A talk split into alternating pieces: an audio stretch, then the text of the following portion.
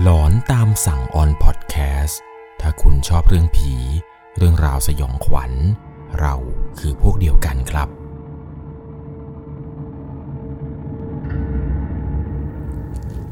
สวัสดีครับทุกๆคนครับ ขอต้อนรับเข้าสู่ช่วงหลอนตามสั่ง อยู่กับผมครับ 11LC สำหรับเรื่องราวความสยองขวัญในวันนี้เนี่ย เรียกได้ว่าเป็นประสบการณ์สุดหลอนจากผู้ฟังทางบ้าน ที่เกิดขึ้นในโรงเรียนประจำแห่งหนึ่งที่จังหวัดชนบุรีครับ โรงเรียนแห่งนี้เนี่ยมีประวัติค่อนข้างที่จะลึกลับพอสมควรเลยครับ ผมขออนุญาตที่จะไม่เอ่ยชื่อนะครับ เพราะว่าไม่อยากจะให้เด็กๆ หลายคนที่ยังเรียนอยู่ที่นั่น กลัวนั่นเองสำหรับเรื่องราวต่อไปนี้นะครับ ก่อนจะเข้าไปรับชมรับฟัง จะต้องใช้วิจารณญาณในการรับชมรับฟังให้ดีๆ เรื่องเนี่ยมีอยู่ว่ามีผู้ฟังทางบ้านท่านหนึ่งครับ ได้ส่งเรื่องสยองขวัญนี้เข้ามาบอกว่า สวัสดีค่ะพี่หนึ่ง หนูเนี่ยเป็นแฟนรายการพี่มานานแล้ว ฟังเรื่องคนอื่นๆมา เลยอยากจะเอาประสบการณ์ของตัวเองเนี่ยมาให้ทุกคนได้รับฟังเหมือนกัน เรื่องราวเรื่องนี้ถูกส่งมาจากคุณเขาปั้นครับ นามสมมุติ ในสมัยที่เธอเรียนอยู่ช่วงนั้นเนี่ยเป็นช่วงมัธยมครับ โรงเรียนที่เธอเรียนนั้นเนี่ยเป็นโรงเรียนประจำแห่งหนึ่งในจังหวัดชนบุรี เรื่องมันเกิดขึ้นมาตั้งแต่ช่วงมต้น ตอนนั้นเนี่ยเธอย้ายเข้ามาอยู่หอครับ เข้าไปเรียนช่วงใหม่ๆเนี่ยก็เข้าไปอยู่หอพักของโรงเรียนเลยทันที โรงเรียนแห่งนี้จะมีประมาณ 4 อาคาร 3 อาคารเนี่ยเป็นอาคารเรียนที่สร้างเอง ส่วนอาคารที่ 4 ที่เธออาศัยอยู่ ได้รับบริจาคมาจากหน่วยงานหนึ่งตอนที่กำลังเริ่มสร้างโรงเรียน หอพักของเธอเนี่ยจะมีหอพักที่เรียกว่าหอ 5 ครับ ปัจจุบันเนี่ยมีการเปลี่ยนชื่อหอไปแล้ว ในอดีตเนี่ยหอที่เธออยู่เนี่ยครับชื่อว่าหอ 5 แต่ปัจจุบันนี้ขออนุญาตที่จะไม่บอกนะครับ ว่าเปลี่ยนชื่อเป็นชื่อหออะไร ซึ่งหอ5นี้ครับ เป็นหอที่ต้องเดินจากจุดหน้าโรงเรียน เดินมาเรื่อยๆเรื่อยๆจนมาถึงจุดสุดท้ายของโรงเรียนเลย ระยะทางจากหน้าโรงเรียนเข้ามาก็ประมาณ 600 เมตรถึง 700 เมตรเห็นจะได้ เป็นลักษณะทางตรง เดินดิ่งดิ่งเข้ามาเลย จากประตูทางเข้าหน้าโรงเรียน ก็จะสามารถมองเห็นบางส่วนของอาคารนี้ได้จากไกลๆเลยเดินตรงเข้ามาเรื่อยๆเรื่อยๆ มันจะผ่านส่วนของสำนักงงานโรงเรียน ผ่านอาคารเรียน สนามบาสโรงอาหาร แล้วก็หอพักอื่นๆเข้ามาด้วยพอเดินตรงเข้ามาเรื่อยๆเรื่อยๆหอพักของเธอเนี่ยหอพักที่ 5 นั้น มันจะอยู่ทางขวามือ ส่วนทางซ้ายเนี่ยจะมีทุ่งหญ้า มีหญ้าสูงท่วมหัวเลยครับ เมื่อเดินเลยหอสองที่เป็นหอใกล้ๆ กับหอห้ามา จะเจอทางสามแยก เป็นเหมือนกับทางสามแพร่งครับ ทางขวามือเนี่ยจะแยกไปทางโรงซักล้าง ที่นักเรียนจะเอาเสื้อผ้าไปฝากซักวันต่อวันเพื่อไปรับคืน ด้านซ้ายมือแยกไปมันจะเป็นห้องพักคนงาน ในช่วงแรกครับ ตอนที่เธออาศัยอยู่เนี่ย ตอนนั้นอยู่ทางปีขวาของหอ มองจากมุมด้านหน้าหันเข้าอาคาร ซึ่งเธอนั้นเนี่ยอยู่ที่ห้อง3ในห้องนอนกัน 6 คน ในห้องนอนนั้นจะมีเตียงสองชั้น ที่เป็นเตียงเหล็ก สภาพก็ไม่ค่อยแข็งแรงเท่าไหร่ ซึ่งเรื่องทุกอย่างเนี่ยมันก็ดูปกติดีครับ ไม่คิดว่าจะมีเรื่องอะไรเกิดขึ้นมาได้ จนกระทั่งเรียนมาเรื่อยๆเรื่อยๆ จนมาเข้าสู่เทอมหลังนี้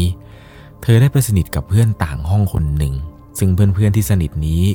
จะพักอยู่ทางด้านปีกซ้ายของอาคาร เป็นฝั่งที่สามารถมองเห็นประตูโรงเรียนได้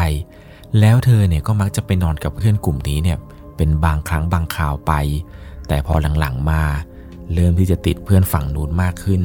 แรกๆก็ไปนอนกับเพื่อนห้อง 8 บางก็ไปนอนกับเพื่อนห้องก้9บ้าง สลับไปสลับมาจนเข้าที่เข้าทาง พักหลังๆมาเนี่ยก็ไปสนิทกับเพื่อนห้อง9ก็ไปนอนกับเพื่อนห้องก้9บ่อยๆ ซึ่งห้องที่เธอไปนอนนี้ครับตรงห้องก้9นี้เนี่ยเมื่อเดินมาถึงหน้าประตู ก็จะรีบปิดเข้าห้องกันทันทีครับเหตุผลเนี่ยเพราะว่าห้องที่ 10ครับเป็นห้องที่อยู่ด้านตรงข้ามกัน เป็นห้องที่ไม่มีประตูปิด ข้างในเนี่ยมันเป็นเหมือนกับห้องเก็บของ มันมืดสนิท ไม่มีไฟ ซึ่งไม่รู้มาก่อนเลยครับว่า ประตูที่เขาไม่ใส่เนี่ย เดิมทีมันเคยมี หรือไม่เคยมีมาก่อนกันแน่ แต่รู้แค่ว่าทุกๆ ครั้งที่เวลาเข้าห้องของเพื่อนที่เป็นห้องหมายเลขเก้านี้ จะไม่กล้าหันไปมองห้องฝั่งตรงข้ามนั่นก็คือห้องสิบนี้โดยเด็ดขาด เป็นห้องที่มันมืดสนิท คล้ายๆ กับว่าพวกแม่บ้านพวกคุณครูเนี่ย เอาของเอากล่องอะไรก็ไม่รู้ครับ ไปจัดเรียงกันอยู่ในห้องนั้น ทุกๆ ครั้งที่เวลาเธอไปนอน เธอก็จะมีความรู้สึกว่า มันมีบางสิ่งบางอย่างแปลกๆ เวลานอน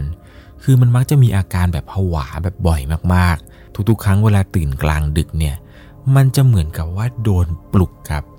เหมือนกับโดนปลุกจากใครบางคน จนกระทั่งมีอยู่วันหนึ่ง ที่มีการจัดทำความสะอาดหอ เธอเนี่ยก็พากันทำความสะอาดทางเดิน แล้วก็ไปสังเกตเห็นครับว่า ห้องของเพื่อนที่อยู่ห้อง9เนี่ยครับ ฝั่งตรงข้ามมันเป็นห้อง10 แต่ปรากฏว่าห้องด้านข้างครับ ห้องด้านข้างมันควรจะเป็นห้องที่ 11 แต่ไม่ใช่เลย ห้องห้องนี้ครับที่ติดอยู่ข้างๆเธอเนี่ย มันมีป้ายติดเอาไว้ครับว่าเป็นห้องหมายเลข 13 ซึ่งเธอมองไปเนี่ยเธอก็แปลกใจนิดหน่อยครับว่าทำไมห้อง 11เนี่ยมันหายไปไหน ห้องนี้เนี่ยมันจะตรงกับทางสามแพร่งพอดีเลย ในตอนนั้นที่เห็นเนี่ย เธอรู้สึกขนลุกวาบขึ้นมาทันทีเลยครับ ก็รีบทำความสะอาดต่อกับเพื่อนๆ จนทุกอย่างนั้นเสร็จเรียบร้อยดี ในคืนนั้นที่หอเนี่ยมีการทำกิจกรรมกันเล็กน้อย กว่าจะจบเนี่ยก็ไปนั่งคุยนั่งเมาส์อะไรกับเพื่อนๆกันต่อ จนเวลาผ่านไปประมาณช่วงเวลาเที่ยงคืนกว่าได้ เธอเนี่ยกำลังจะเข้านอนแล้วครับ ซึ่งเตียงของเธอนั้นเนี่ยเป็นเตียงนอนชั้นล่างริมสุดใกล้กับฝั่งประตูห้อง พอนอนไปอยู่ดีๆ เธอก็ฝันครับ ฝันว่าตัวเองเนี่ยกำลังทำความสะอาดหอเหมือนกับในช่วงตอนกลางวันเลย แต่ฝันรอบนี้มันแปลกครับ เพราะว่าในระหว่างที่เธอกำลังทำความสะอาดอยู่นี้ เธอดันมาหยุดอยู่ตรงหน้าห้อง 13 ห้องที่อยู่ข้างๆกับที่เธอนอนนี้ ตอนนั้นเองเนี่ยภาพที่เธอเห็นคือมันมีขวดน้ำขวดหนึ่งตั้งอยู่ตรงหน้าห้อง 13 ในจังหวะที่เธอกำลังจะก้มไปหยิบขวดน้ำนั้น เหมือนกับว่าสายตาของเธอ ในขณะที่กำลังก้มหน้ากำลังจะหยิบขวดน้ำ เธอเห็นปลายเท้าของผู้ชาย ใส่รองเท้าคัดชูสีดำ เห็นมาจากใต้หว่างขาของเธอ ในขณะที่กำลังก้มไปหยิบขวดน้ำ พอทันทีที่เธอเห็นเธอเงยหน้าขึ้นมา แล้วเธอก็หยุดชะงงักครับ มันมีความรู้สึกบางอย่างที่กดดัน เหมือนจะบอกกับเธอประมาณว่า อย่าหันหน้ามามองเขาโดยเด็ดขาดนะ ตอนในจังหวะที่เธอนั้นเงยหน้าขึ้นมา เธอก็ได้ยินเสียงครับ เป็นเสียงที่ดังมาจากด้านหลัง น่าจะเป็นเสียงของผู้ชาย คนที่เธอเห็นขาเมื่อสักครู่นี้ เป็นเสียงที่พูดตามออกมาว่า อย่าเล่าเรื่องราวนี้ ให้ใครฟังนะ ไม่งั้นจะมาเอาชีวิต ทันทีที่เสียงนี้พูดจบ เธอก็สะดุ้งตื่นขึ้นมาครับ ช่วงเวลาที่สะดุ้งตื่นขึ้นมาตอนนั้นเนี่ยเวลาประมาณตีสามกว่า ขนเนี่ยลุกสู้ไปทั้งตัว ตื่นมาเนี่ยก็มองซ้ายมองขวา เพื่อนในห้องยังพากันหลับสนิทอยู่เลย เธอก็ตัดสินใจนอนต่อจนถึงเช้าครับ เช้ามาเนี่ยอยากจะเล่าเรื่องที่เมื่อคืนนั้นฝันให้กับใครสักคนได้รับฟัง อยากจะเล่าเรื่องราวเมื่อกี้เนี่ยให้กับเพื่อนได้ฟัง แต่ก็ยังกลัวครับ กลัวกับคำพูดคำพูดที่พูดกับเธอเมื่อคืนนี้ ก่อนที่เธอจะสะดุ้งตื่นว่าอย่าเล่าเรื่องราวนี้ให้กับใครฟังเพราะไม่งั้นเดี๋ยวเธอจะโดนเอาชีวิต หลังจากนั้น ทุกๆ ครั้งที่เวลาเดินออกจากห้องนี้ เธอจะไม่กล้าไปไหนมาไหนคนเดียวอีกเลย จนกระทั่งเรื่องราวเรื่องนี้ผ่านไปประมาณ 3-4 วัน ก็ยังคงฝันอยู่ครับ ในความฝันเนี่ยเธอมักจะฝันว่ากำลังวิ่งหนีใครสักคน ฝันว่ากำลังวิ่งหนีอะไรบางอย่างที่ไม่สามารถอธิบายได้ หนักสุดเนี่ยน่าจะมีอยู่คืนหนึ่งที่เธอนั้นฝันเห็นผู้ชายคนหนึ่งที่อยู่หน้าห้อง 13 คราวนี้ครับ เธอฝันเห็นผู้ชายคนนี้อีกรอบ เป็นฝันที่เธอนั้นเนี่ยยืนอยู่หน้าห้อง 13 ประตูห้องนั้นปิดอยู่ เธอนั้นยืนอยู่หน้าห้องแล้วเธอได้ยินเสียงพูดออกมาจากห้อง 13 นี้ พูดประมาณว่า อย่าบอกเรื่องเรากับใครนะ จะพูดซ้ำๆแล้วซ้ำเล่าอยู่อย่างเงี้นะครับ ว่าอย่าไปบอกใครอย่าบอกใคร ฝันแต่ละทีแต่ละที ถ้าเกิดเห็นผู้ชายคนนี้เนี่ยชายคนนี้ก็จะพูดเสมอครับว่าอย่าบอกใคร ไม่งั้นเดี๋ยวจะมาเอาชีวิตเธอ พอวันรุ่งขึ้นครับ วันนั้นที่เธอฝันเสร็จปุ๊บ ไม่รู้จะทำอย่างไรแล้วจริง ๆ ครับ มันเป็นความรู้สึกที่อัดอั้นเกินกว่าจะเก็บไว้ได้คนเดียวแล้วครับ เช้าวันรุ่งขึ้น ในหัวสมองของเธอเนี่ย อยากจะเอาเรื่องนี้ออกไปแล้วครับ อยากจะเอาออกจากหัว จะเป็นเล่าให้กับเพื่อนคนหนึ่งฟังครับ เป็นเพื่อนผู้ชาย เธอเนี่ยคิดว่าถ้าเกิดไปเล่าให้กับเพื่อนคนที่อยู่หออื่นได้ฟังเนี่ย น่าจะไม่เป็นไร เพราะว่าเพื่อนผู้ชายคนนี้เนี่ย พักอยู่อีกหอหนึ่งครับที่มันห่างจากจุดจุดนี้ไปพอสมควร แต่พอเพื่อนได้ฟังเพื่อนก็พูดติดตลกครับ คิดว่าสงสัยคนที่เธอเห็นเนี่ยคงจะหิวน้ำมั้ง แล้วมันก็หัวเราะฮ่าฮ่าหัวเราะแบบสะใจครับ คิดว่าเธอเนี่ยมาเล่าเรื่องตลกอะไรให้เขาฟัง แล้วพอหลังจากที่เล่าเรื่องราวให้กับเพื่อนคนนี้ได้ฟัง ในคืนนั้นเลยครับ เกิดเรื่องประหลาดขึ้นมา ในขณะที่เธอกำลังเข้านอนตามปกติ ในระหว่างที่กำลังห่มผ้านอน เธอนั้นรู้สึกร้อนร้อนหนาวหนาวมันแปลกมากๆครับ บรรยากาศเนี่ยไม่น่านอนเอาซะเลย วันนั้นเพื่อนรูเมททุกคนเนี่ยไม่ได้อยู่ในห้องกันสักคน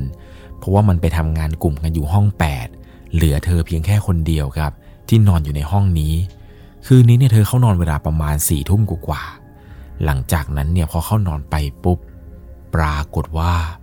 เธอนั้นสะดุ้งตื่นขึ้นมาครับ และภาพที่เธอเห็นในตอนนั้นคือ มันมีผู้ชายคนหนึ่ง ยืนอยู่กลางห้อง เป็นภาพที่ค่อนข้างที่จะอธิบายได้ยาก ช่วงเวลาตอนนั้นเนี่ยมันมืดสนิทด้วยความที่เธอนั้นปิดไฟห้อง แต่เธอเห็นว่ามีผู้ชาย มายืนอยู่กลางห้องเลยครับ ชายคนนี้เนี่ยก็พูดขึ้นมาว่า กูบอกว่าอย่าไปบอกใคร หลังจากนั้นครับ เธอเนี่ยมีอาการแปลกๆเหมือนกับคนจมน้ำ รอบทิศรอบด้านเนี่ยมันมืดสนิทมืดไปหมด ได้ยินเสียงคนเรียกชื่อแบบเป็นน้ำเสียงที่เยือกเย็นปนกับเสียงหัวเราะ เป็นเสียงที่ดังมาจากข้างๆหูเลย ความรู้สึกตอนนั้นเนี่ยเหมือนกับเธอกำลังจมอยู่ในสระน้ำที่มันลึกมากๆ พยายามตะเกียกตะกาย ทีแรกคิดว่าตัวเองฝันแต่พยายามจะทำให้ตื่นก็ไม่ตื่นสักที นี่มันไม่ใช่ความฝันเลย ความรู้สึกจมน้ำเนี่ยเธอบอกว่ามันอัดอั้นมันทำอะไรไม่ถูกเธอจะหายใจก็หายใจลำบาก มันติดขัดมันทุกสิ่งทุกอย่างมันแบบมันหนัก ทุกอย่างมันหนักกันไปหมดเลย